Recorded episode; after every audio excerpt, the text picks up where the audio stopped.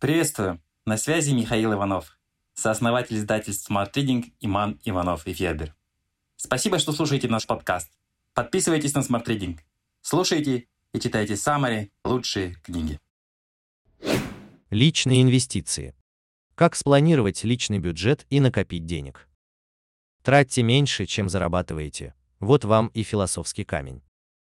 Это цитата Бенджамина Франклина, одного из отцов-основателей США. Сорить деньгами так приятно.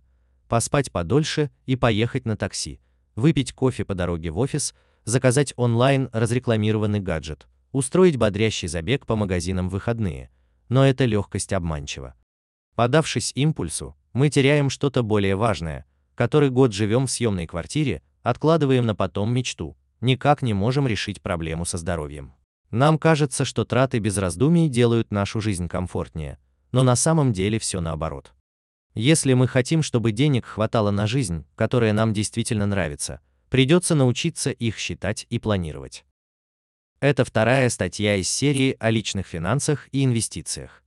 В предыдущей статье «Личные инвестиции. Где взять денег» или «6 причин безденежья» мы рассказывали о том, куда уходят наши деньги и как с этим справиться.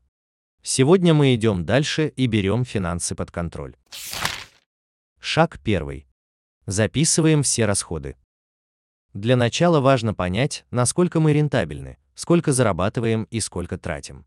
Для этого нужно вести простой, но постоянный учет расходов с помощью удобных приложений, к примеру, CoinKeeper, MoneyLover, MoneyOn, ZenMoney.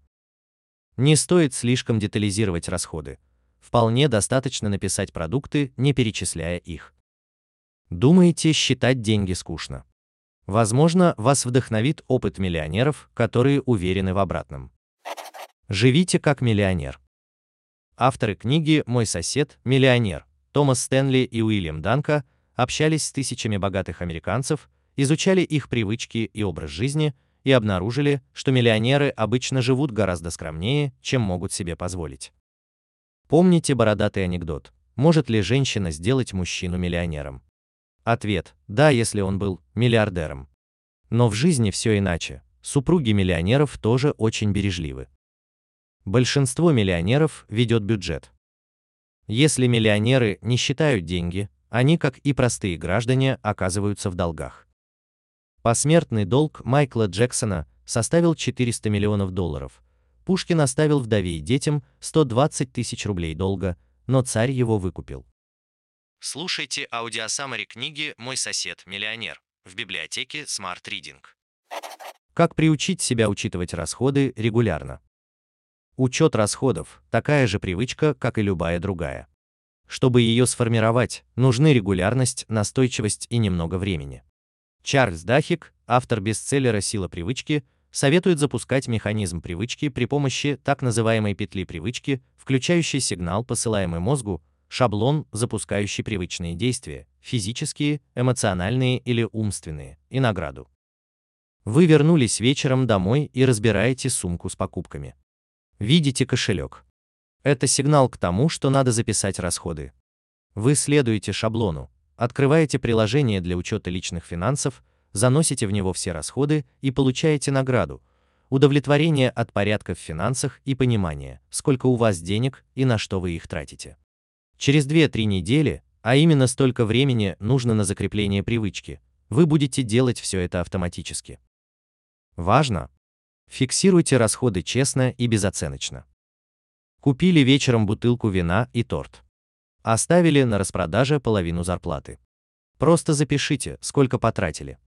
Избегайте самобичевания. Иначе возникнет соблазн утаить что-то вредное. И вы не увидите реальной картины расходов. Шаг второй. Формируем категории расходов. Первый шаг сделан. Вы регулярно записываете все расходы. Теперь давайте их упорядочим. Поймем, как часто мы тратим деньги на разные нужды, без каких расходов нельзя обойтись, а какие можно отменить или сократить. Для этого нужно занести все расходы в матрицу бюджета, которая приведена в книге Анастасии Веселко «Девушка с деньгами». Матрица представляет собой таблицу. Вот ее столбцы. Вид расходов. Строки в этом столбце. Ежемесячные. Все, что вы записали в течение месяца. Ежегодные и ежеквартальные. Долгосрочные. Второй столбец – обязательные расходы. Распределяйте их по видам расходов, которые мы перечислили. Оплата ЖКХ, продуктов питания. Относятся к ежемесячным расходам. К примеру, налоги, стоматология. Это ежегодные или ежеквартальные расходы. Пенсия, жилье, подушка безопасности – это долгосрочные расходы. Третий столбец – необязательные расходы. Кофе на вынос, подарки к праздникам, отдых, машина, инвестиции. Шаг третий. Анализируем расходы. До сих пор мы просто фиксировали расходы. Но можно годами их записывать и ничего не менять. Наша задача – разобраться, как тратить меньше и начать откладывать. Посчитайте, сколько денег вы тратите ежемесячно на все статьи расходов из второго шага. Расходы, которые случаются реже, чем раз в месяц, распределите по месяцам. Если платите раз в 6 месяцев 30 тысяч рублей за курсы испанского, разделите 30 на 6. Получится, что вы тратите на занятия иностранным языком 5 тысяч в месяц. Теперь вы видите свои средние расходы за месяц в целом и на каждую статью в отдельности. Глядя на результаты, ответьте честно на два вопроса. Нравится ли мне, как я трачу деньги? Могу ли я при этих расходах откладывать деньги? Если вы ответили «да» на оба вопроса, вам не обязательно слушать эту статью до конца. Дождитесь следующей статьи. В ней речь пойдет об инвестициях.